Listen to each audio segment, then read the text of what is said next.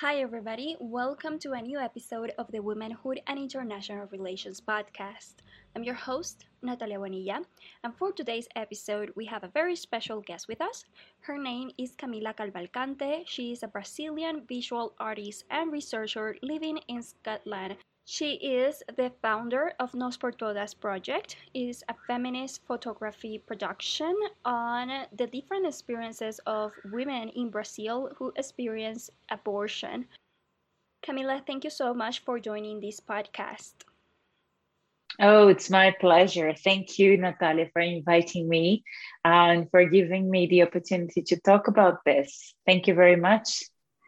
Camila, I am very, very grateful that we get to meet once again for this podcast. Um, it's been a while since we um, touched base with the Ser Mujer en Latinoamérica project at the beginning in 2017.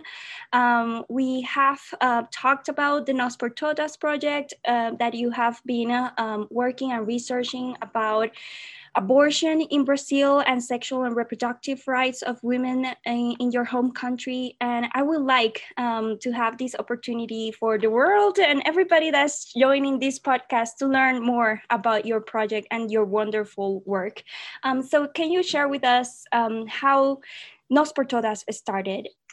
Okay, um, so uh, I am a visual artist and a researcher, as Natalia was saying, and I am from Brazil, from um, from the northeastern state of Alagoas in Brazil, which is a very poor state, a very small state in the country. Um, and uh, but I live in Scotland, so I moved uh, to Scotland in 2013.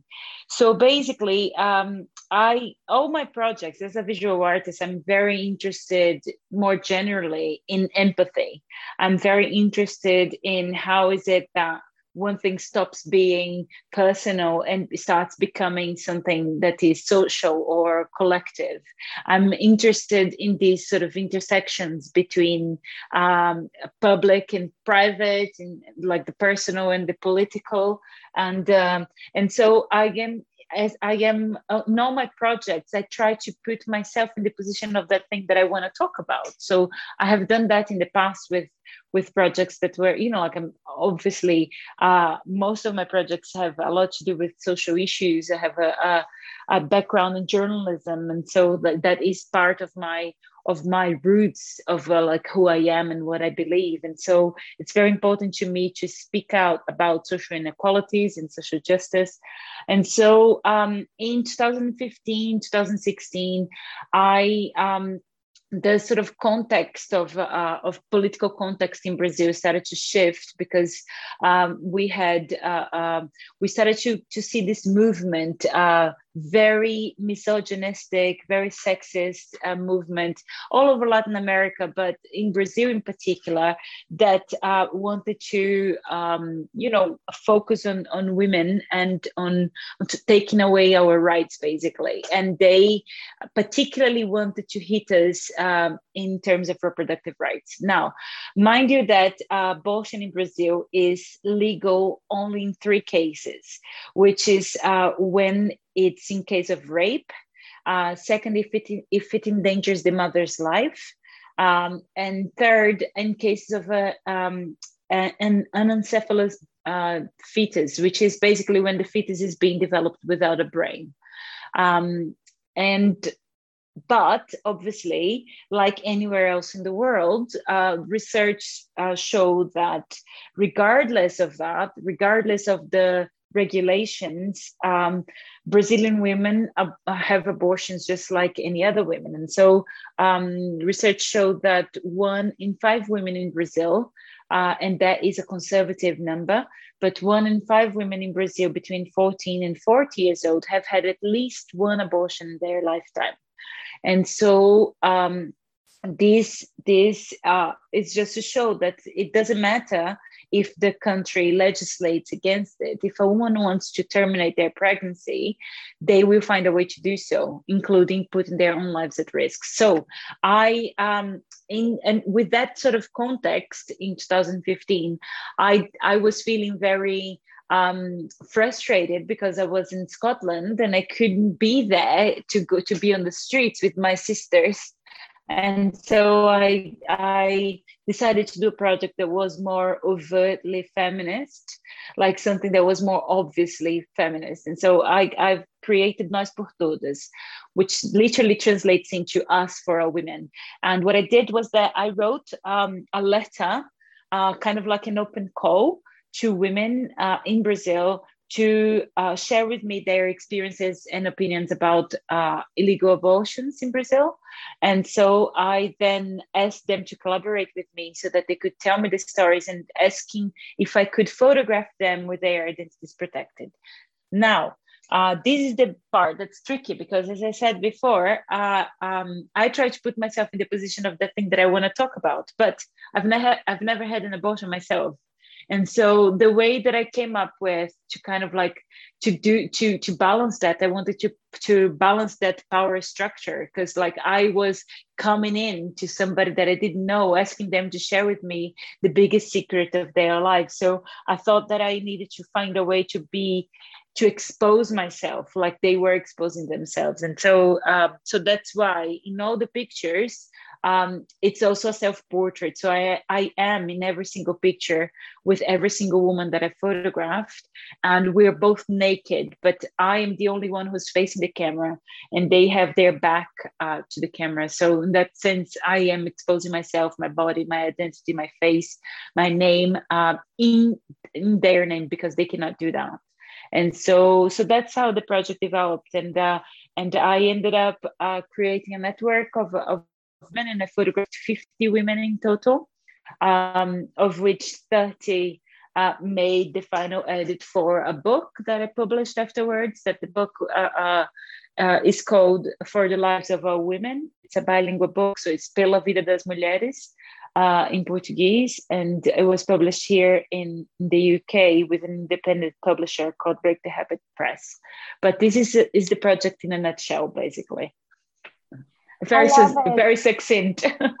I love it because there are many elements that we can um, draw upon and i would like maybe um, as a starter to understand a bit a better the concept of um, the context of brazil. Um, you said 2015, 2016. I mean, Brazil was booming after Lula da Silva's government. I mean, at least in social terms.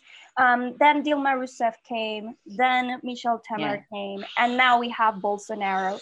Um, can you share with us yeah. your view of this transition and how it meant, this administration, what it meant for women's rights in, in Brazil?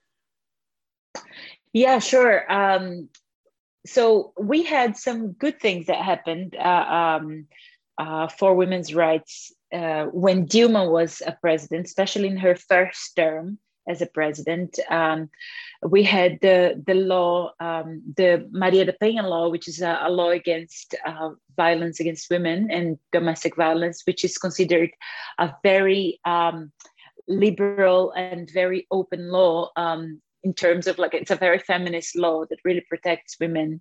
Uh, and also she was the first president who um, who signed the, the law to create, you know, like to, to name what femicide is, because up to that point we didn't record um, uh, men men's violence against women or when a man murder murders a woman we didn't call it femicide. And so therefore it was not very easy to tackle that like when you don't name it. So so the the femicide uh, it was something that was also very important that Dilma did uh, when she was a president. But she was still a president but the problem is that um, the when on her second uh, term, when she was elected, uh, we already had we elected basically the most conservative Congress um, since the dictatorship that we had, which meant that we had like a very high number of um, of Congress people who were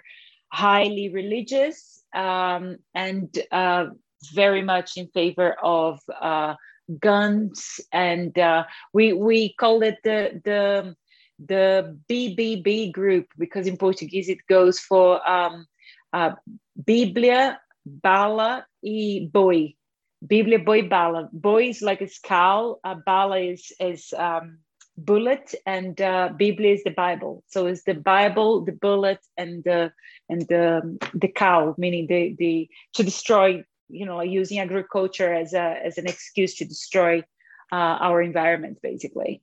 And so so that meant that because of their of that base the first thing that you know and that happens in any country really um, if they want to take away rights the first thing that goes is women's rights because of the in a lot of countries uh, because of their of of historical issues. They are very hard won. And so they're also very easy to go. And um, and so they wanted to make abortion illegal in every cases. That was in 2015 when uh, the leader of the congress started to to put that on the table. And so that's why loads of women started to go to the street and protest. That bill did not pass then but right now in fact uh, a very very similar bill is back on uh, uh, it's back on. So for those who don't know then dilma was impeached in, in 2016 which is when I, the year i started this project. Um, and Michel uh, well it was a coup d'etat dilma was was just like a puppet to to uh, uh, that was the beginning of brazilian downfall really because now bolsonaro is an outright you know, uh, a fascist, um, very, very, very conservative politician, um, tied in with corruption from whatever side you look at. And uh, when it comes to human rights, he's an attacker of human rights from the beginning to the end. Like, um, and he, for those who don't know about some of the horrible things that he said, he he has suggested to a congress, a fellow congresswoman when he was a congressman, that he wouldn't rape her because she didn't deserve it. And so that's the sort of level of. Uh, of, um, of the, the, debate with uh, with the president of Brazil right now yeah and so uh, um, and that's just the first one like he had said that he yeah. preferred to have a son that was that was uh, dead than a gay son for example. That was another one of his atrocities. But um, so basically that's what that was that's roughly the context. And right now uh, Bolsonaro is is is under scrutiny because on top of of his fascism and and his corruption there is the fact that we now have the pandemic and Brazil is in the headlines all over the world. And we more recently we've had more than a third of, the, of all COVID deaths in the world, and uh, more than twice as much um, than the second country, which is the United States. And so we have more than twice as much a day than the United States. So we have like 30, nearly 34% of all COVID deaths right now in the whole world, just in one country. So things are looking pretty grim in general. Um, and in women's rights in particular, again, we are under threat right now. So it's another reason why this is something uh, recent, by the way. This it just came up uh, last last week that this new bill started to be to go around again. They are sort of like pretending that this bill is a bill for to protect pregnant women. So they they they are calling it the um, the bill for yeah the bill for pregnant women. And but underneath it they're like all these things that we will stop. Basically they want to give money to women who have uh, been raped so that they don't um, have an abortion. So they, they want to stop the rights that we have right now uh, even though they are already so limited. They want to force a woman to have uh, to have their uh, they're buying them out. Their it's raper, like, yeah, we are no, not... not only that they also want to force the woman who was raped and who got pregnant to tell the the the raper that she was pregnant so that the raper can pay a pension. Like the no man no you know like who cares about the raper going to jail or like paying for what he's done he's like it's as long as he pays a pension and forces the woman to have that child would be okay. And that is obviously sarcasm listeners yeah, please. yeah. uh, and so it is it is um, it's it's grim. But um, having said that i feel um, somehow optimistic because of the because of the the strength that came from our sisters in, in Argentina recently and their fight for, for abortion rights. So that was won like at the very beginning of the year. So I think that because Brazil and Argentina are two uh, uh, uh are the two biggest countries in, in South America. Um, I think that uh, we we have a lot in common and we have a lot of rivalry and a, a lot of sisterhood. Uh, and so I think that this will have an impact in our system as well and in, in public opinion. So I hope for the better. So I am, after all, Brazilian, so I'm a little bit optimistic. Camila, I have a question for you. Um, Go on. You have not only done this documentary research, research this visual artist project, but you also have become um, a researcher, an academic researcher on gender studies, doing even yeah. your PhD on this topic. Um, can you share with us why is it that you know they continue focusing on abortion as if it's the only thing mm. you know related to control of women. I mean i am trying to understand why you keep going back to it you know like mm. so yeah. I mean of course from your own view and your own research um, and of course not re- necessarily representative of all brazilian women and of all you know women who experiences. Yeah. Uh, well uh, uh, just just a small correction. I, i'm trying to do a phd now um, okay. So I'm, I, haven't I haven't actually started. I'm waiting for funding. I have been accepted, but I haven't started because I'm waiting to see if I got funding or not. Um, well, this hopefully so, this episode will spark some interest in helping yes. you achieve that. hopefully, yes. But um, basically, when I did, I have done a master's in the past in photography, and then I decided to do another one uh, in gender studies because um, I because this is my passion. As easy as that, uh, I am very interested in this interconnection between photography, feminism, and activism. So these three things are really the base of, of my interest, uh, not just academic interest but obviously my artistic interest as well, as I just described what my project was about. So I one thing one day I was talking to a friend of mine who's a, an artist as well, and I sort of realized how little we actually study academically um, the good things, the good examples the the the victories that we that we make as feminists you know? And so and i realized that there were so few um, women uh, and and feminists that were creating artwork uh, to do with with very overtly feminist causes and in particular abortion. I could count like apart from me just kind of like three or four other photographers that I knew that actually really did projects focused on abortion. And so, and I was, and when I say that focused on abortion, I mean like focused on a, with a feminist approach to abortion. That's it's important to clarify. Um, and so that's why I sort of decided to to dive into that because I don't think it's very, I don't think it's it's studied at all. Feminist photography is already understudied in general.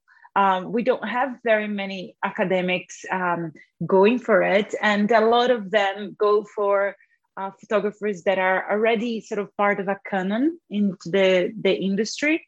And so I was more interested in sort of finding um, theorizing a little bit about about feminist photography and trying to understand what is it that photographers do? How is it that is done? You know like i wanted to read this book. I wanted to read this this article on how is it that feminist photographers use the medium to for feminism for feminine for feminist uh, um, for raising consciousness for talking about issues that are important in the feminist agenda so i want to know how is it that that they do? And um and so I kind of like uh, that's what where my research started. And i just i focused on abortion on my dissertation because uh, first of all because i already had had published a book on it. And so i thought it would be that i would have some in like from some insiders knowledge about the subject.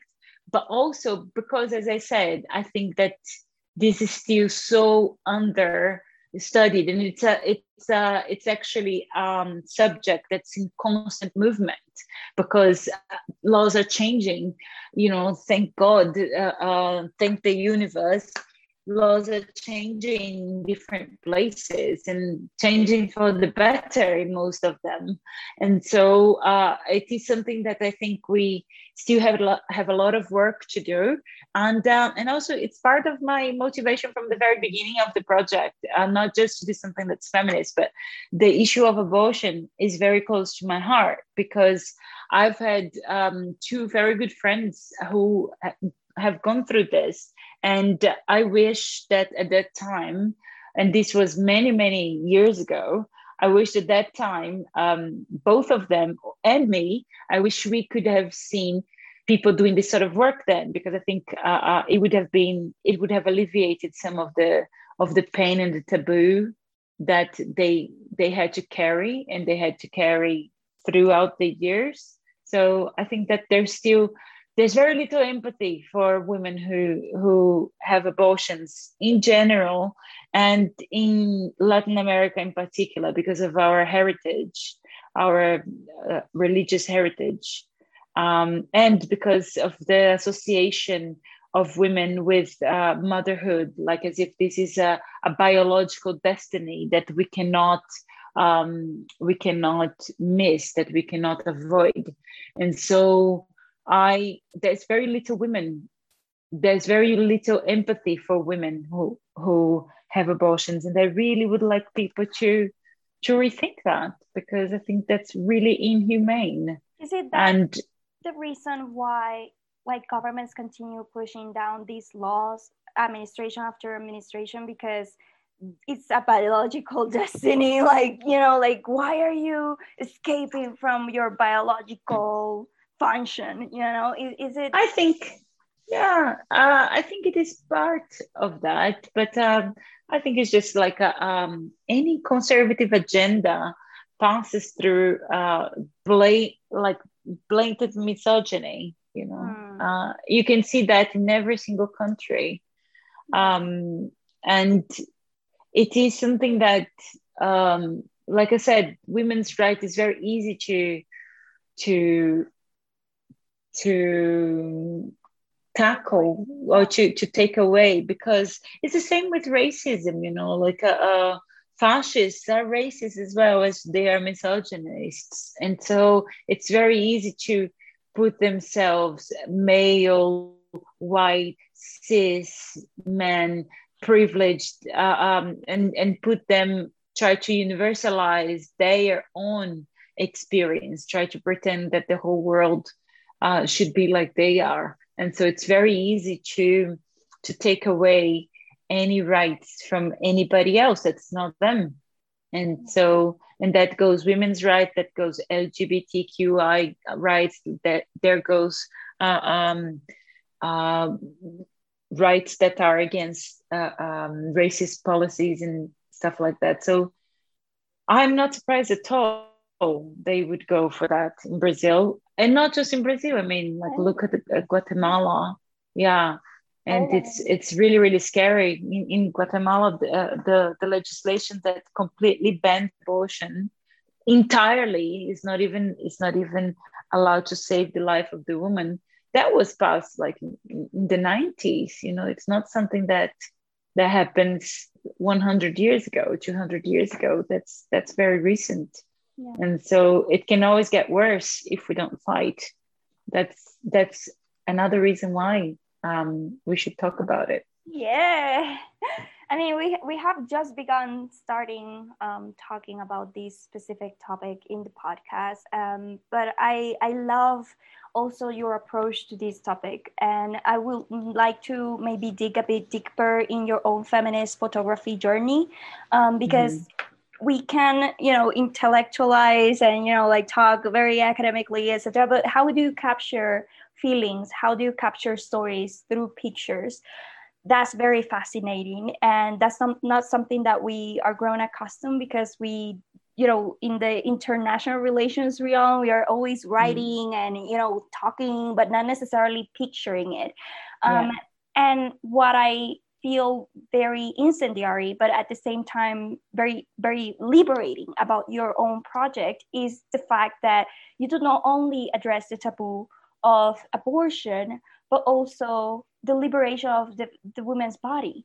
And, you know, engaging in this um, presentation through mm-hmm. nakedness, where you're stripping away from all the shame that you can you know like uh, feel because of our education system and you know like cultural uh, expectations etc how was it the process of engaging with your interviewees and getting them comfortable also shedding you know the clothes off for the picture even if they're like uh, um, you know giving the backs for for the picture um, how was that process of you know like stripping and showing skin? Um, yeah. yeah.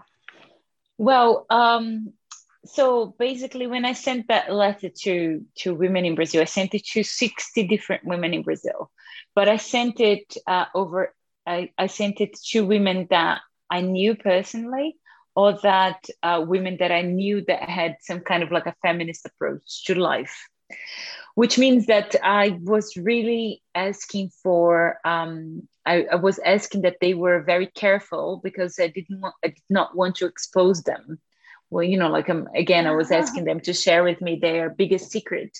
Um, but um, I witnessed a very beautiful thing when I did that because basically when I met uh, somebody and then we did the the pictures and um, share the stories. And then they would they would um, just say to me like oh is there anything else i can do camila to help you?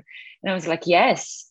Do you know of anybody else that have gone through this? And they would immediately call a friend and say like look i have camila. She's this photographer from maceió and she's doing this project and she's only here for two days or whatever because i was traveling from different cities uh, in brazil. And so I would immediately get on the phone with this person that I never met and like, oh, hi, hi. Um, would you do this? Yes. Uh, when? Tomorrow morning, 7 a.m. before you go to work? Yeah, sure, I'll be there. And there, there I was, you know, like just a, a few hours later or next day, talking to somebody else that I've never met before, and they were sharing with me their biggest secret. So um, I think that one, the first thing was creating this environment of um, the safe environment, like creating this space in which they felt comfortable to share. And that came with both uh, with me, with people that I knew directly, which were not that many, you know, like from the 60 that I sent, not that many after all came forward with stories. And I did not expect to, uh, to be honest. I just asked them to pass the email or the, the, the letter along to other women if they couldn't go, if they couldn't share. I just asked them to to ask another woman or to send it to other women, and that's how I created this network. Um, so that was one thing is was the sisterhood, the one woman like vouching for me and another woman vouching for me and then another woman vouching for me.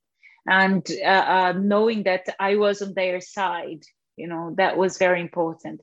So as soon as we as soon as I arrived, we would straight away talk about it. And I tried to make them as comfortable as possible. So we always photographed somewhere, we always met somewhere that they chose. So in a lot of the cases that it was in their houses, but in loads of other cases it was not. Loads of other cases they didn't not anything associated with their on space. So we met somewhere public or we met some in somebody else's house, and um, it didn't matter. We met in, in, a car in loads of different places, and they shared with me their stories. I, I asked them always the same questions, and um, and then we took the pictures. So at the end, basically, when it was the time for us to take the pictures, to take our clothes off, that genuinely was just a small detail you know because that was not was in itself the main feature. I mean the, the...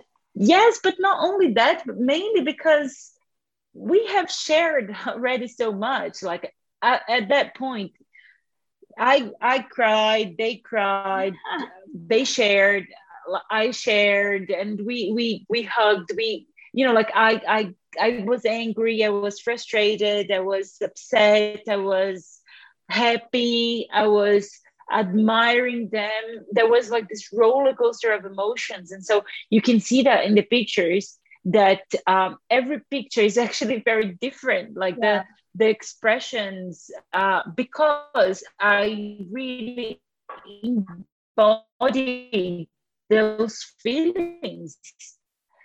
Because you know each story was a different story even though there were loads of similarities uh, but each story was a different story and those stories gave me feelings that i i I really embodied when I was talk, when I was photographing. So in a lot of them, I was really angry, and you can see that in my face.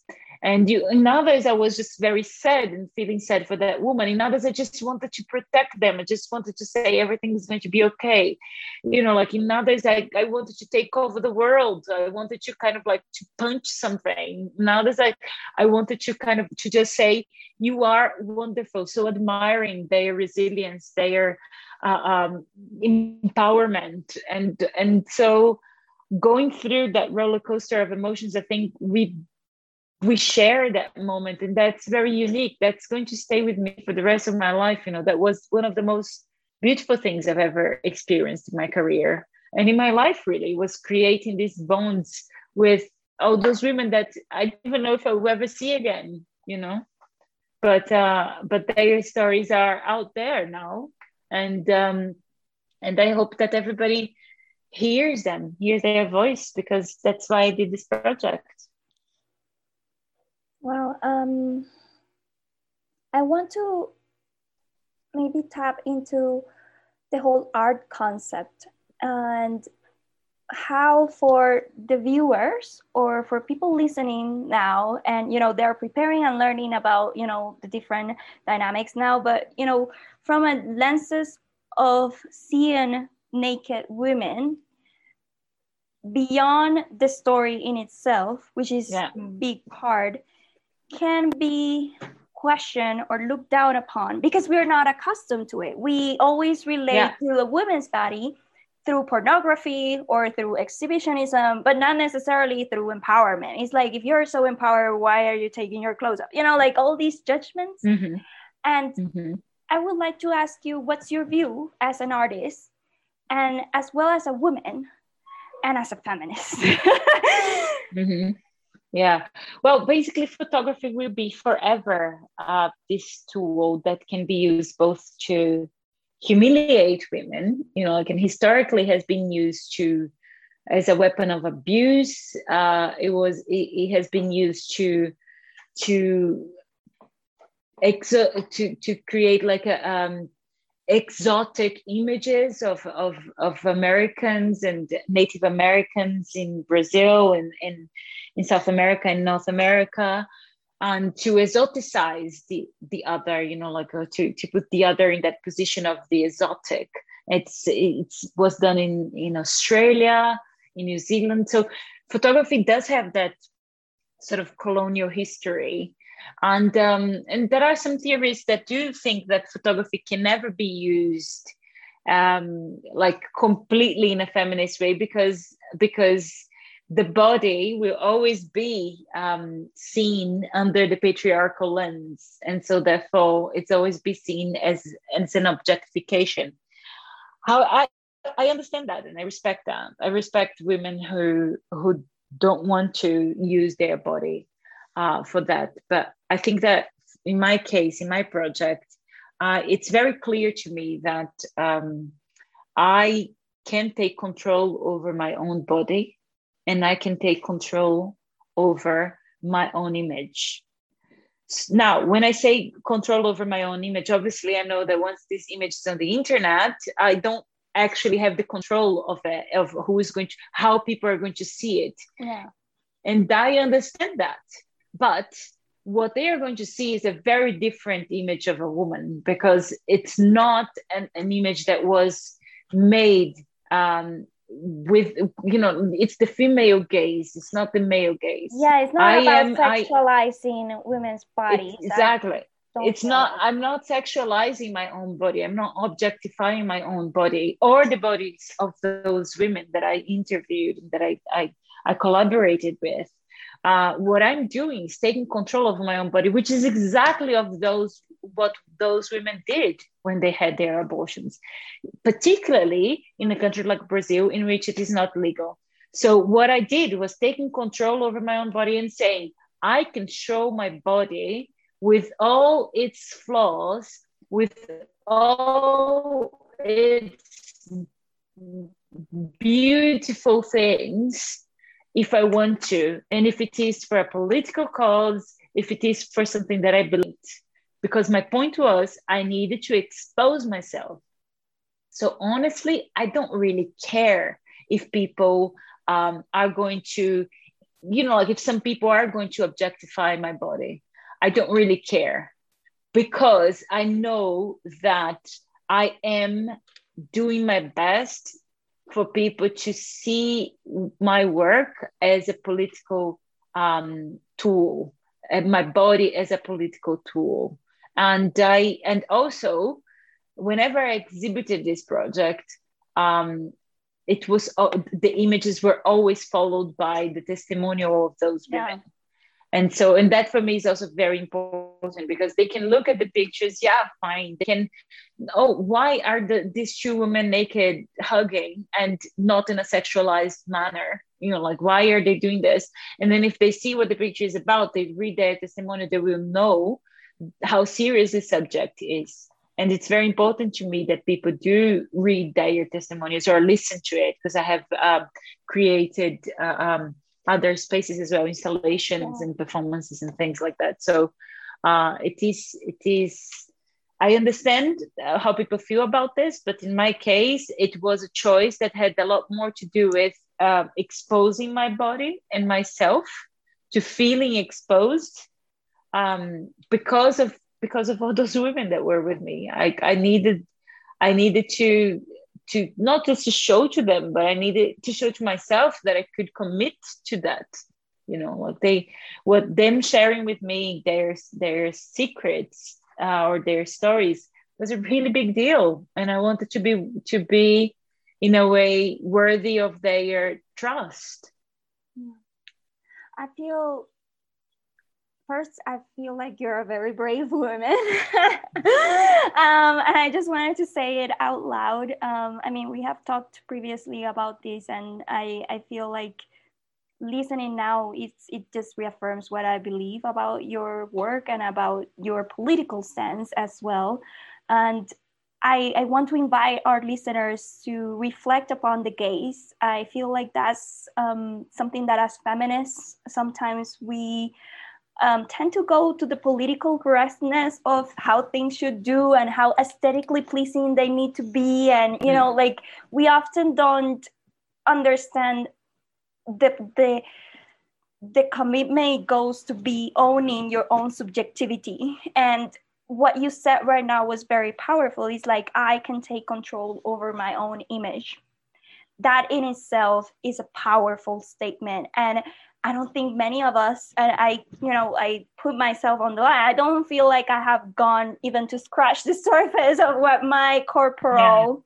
yeah. um, subjectivity means, you know. And though I'm very open to, you know, like dance around naked in my house and be, you know, mm-hmm. like comfortable in my own skin, but, you know, like going up public spaces and, you know, sharing my nakedness with other women, I'm not, you know, I'm still have a lot of you know things to uncover on my limiting beliefs and my own yeah. context but but I feel, you know like this is something this is something that i had to work with as well yeah. you know like i'm a, i'm a woman just like any, any other with with with the questions and but i suppose when i had the idea for the project uh that's when it showed that i am a that my my political commitments and my uh, ideological standpoint is stronger than anything else because it was really a no-brainer to be wow. honest like it didn't even cross my mind how oh this is going but i shouldn't do that because i don't feel comfortable with my body. And i didn't.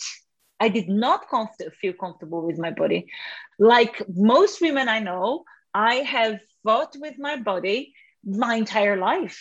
My i'm not even joking. I have I, I i've had issues with my body my entire life.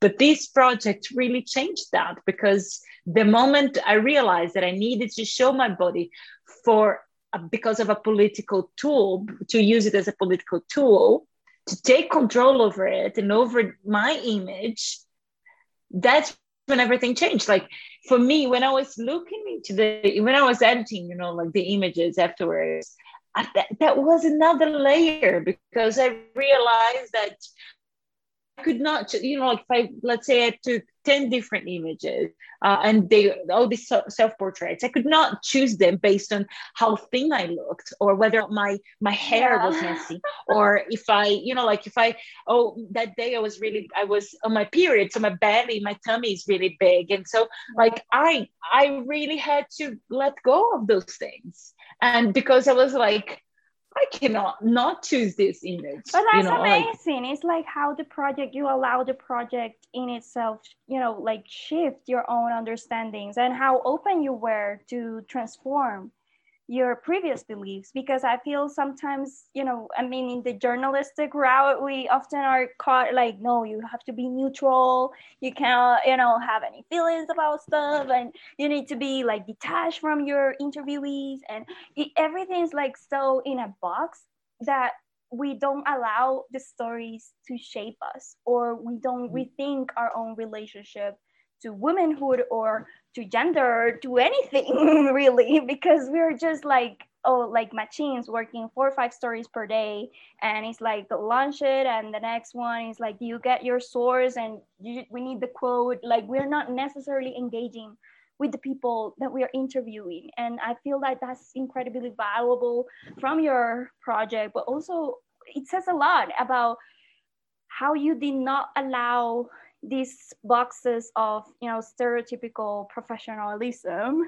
Um, affect you and and what mm-hmm. you wanted to showcase and deliver. And on that point and to close uh, this interview I, I would like um, to know what has been the feedback of your project? Has it been welcoming? Has it really inspired someone? Or what's um what's been the the details of like the feedback that you have received mostly I would like to clarify that most people who saw my project or engaged with it um, are in Europe. So that's one. That's a very important thing because the, the my book was was published right before the pandemic started here in the UK. So I did not have the opportunity to take to Brazil yet. Um, and I have exhibited some images in Brazil, but they were in a different context of a festival, which is in itself a little bubble. And so, um, so here in the UK, um, the the there are two different uh, feedbacks. Uh, it's the feedback of the industry, which was a very positive feedback, uh, but also not positive enough. Like basically, I got a lot of praise from the industry, but um, very few people wanted to actually show the project. It was always like, oh, is brilliant. This project is amazing. Well done. But we are not interested in it right now. Uh, oh, because i think that uh, because it's not just about abortion it's abortion plus nudity.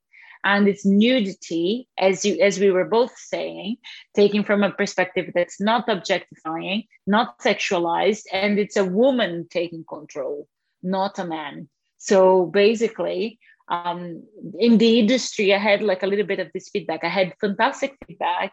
I was nominated for for a few prizes, but uh, I did not. I, I really had big difficulties showing the project around, like in exhibitions. Having said that, um, in every opportunity that I had to talk about this project, or the very few opportunities that I had to show this project, the best feedback I got from people, from regular people that are not from the industry. Are people who just after a talk or after a lecture or after uh, an exhibition opening came to me in private and said thank you this is fantastic or i've gone through this or my friend gone th- have gone through this or this is this is a, a project that really touched my heart or that it changed my mind. I have talked to people that came from very very conservative countries and that after talking to them for a while and after hearing the stories of the women who collaborated with me they've changed their minds about abortion. And so and for me that's the best feedback you know? And so um i so i did have very good feedback in general. Um not as much backlash as i thought i would have um, but i think that this will have will come eventually um, because the project is kind of like a have keeps having an afterlife you know and so when it goes to different audiences then sort of like um back, back what sort of, of audience it reaches. So that will come sooner or later. I'm joking but uh, it's a very serious thing i know but this happens to all feminists and and all um, especially feminist artists and, and anyone who's in the public um, in the public eyes so. Yeah i feel like that's a, a good two last questions that I have. One was for all the feminists that are out there listening and that probably are into creative arts and uh, like, you know, to engage in media. Um, what could be maybe um, some advice when taking over or proposing a creative project um, on feminism or women's rights? Well, um, honestly, I think that it's very important for anyone who's an artist or who has a creative approach to life, um, and if you are a feminist as well, to use that because I think that we are so divided right now, and uh, there's such such enormous backlash uh, from um, from misogynist groups um, after the you know the the this sort of like emergence of uh, of uh, of feminism or at least the visibility of feminism that we have because obviously feminism didn't go anywhere before. It was always here but uh, there is more visibility in the media right now.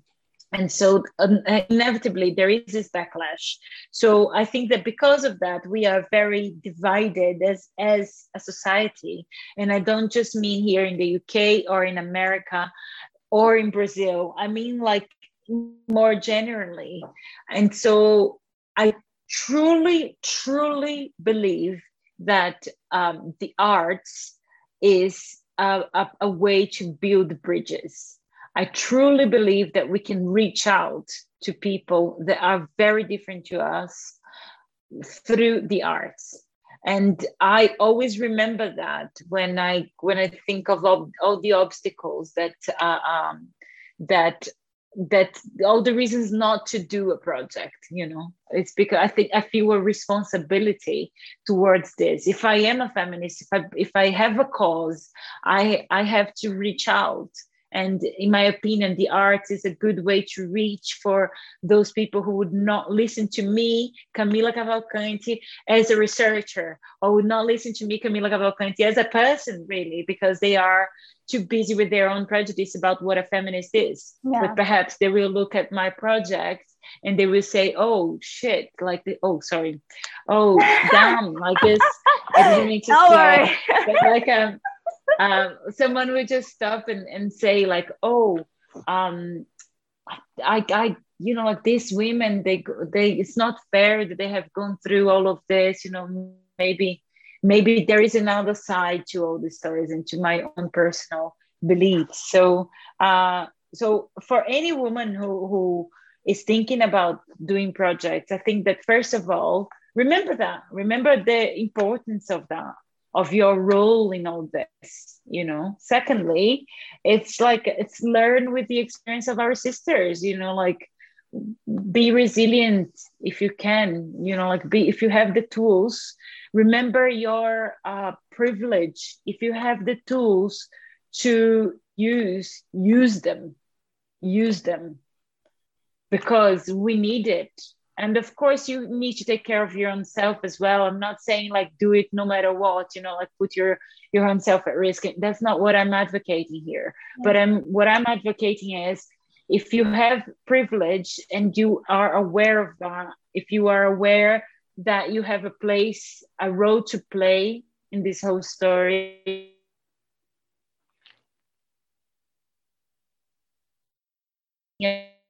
marathon it's about doing what's right you know and um and so uh, um we all benefit from it. It's not just one person, we all benefit from it. As a society and as a human being, you will benefit because we, you will learn enormously and you will build bridges and connect with women and with other people uh, that are doing amazing things as well and that are are struggling to live life just as you are and of course just like as, a, as another thing. Um,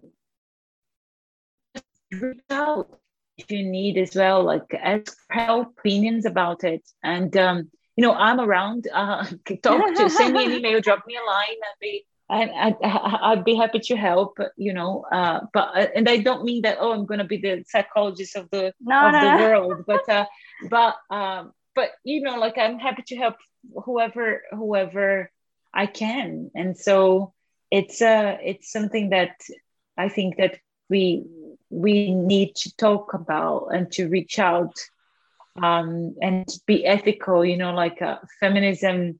There is something that's called the the um, the feminist ethics or the ethics of feminism, especially in research, which is about you know trying to stop that power imbalances, try to to level out the the power structure when it comes to researcher versus researched or artist versus the person that you are photographing and so on.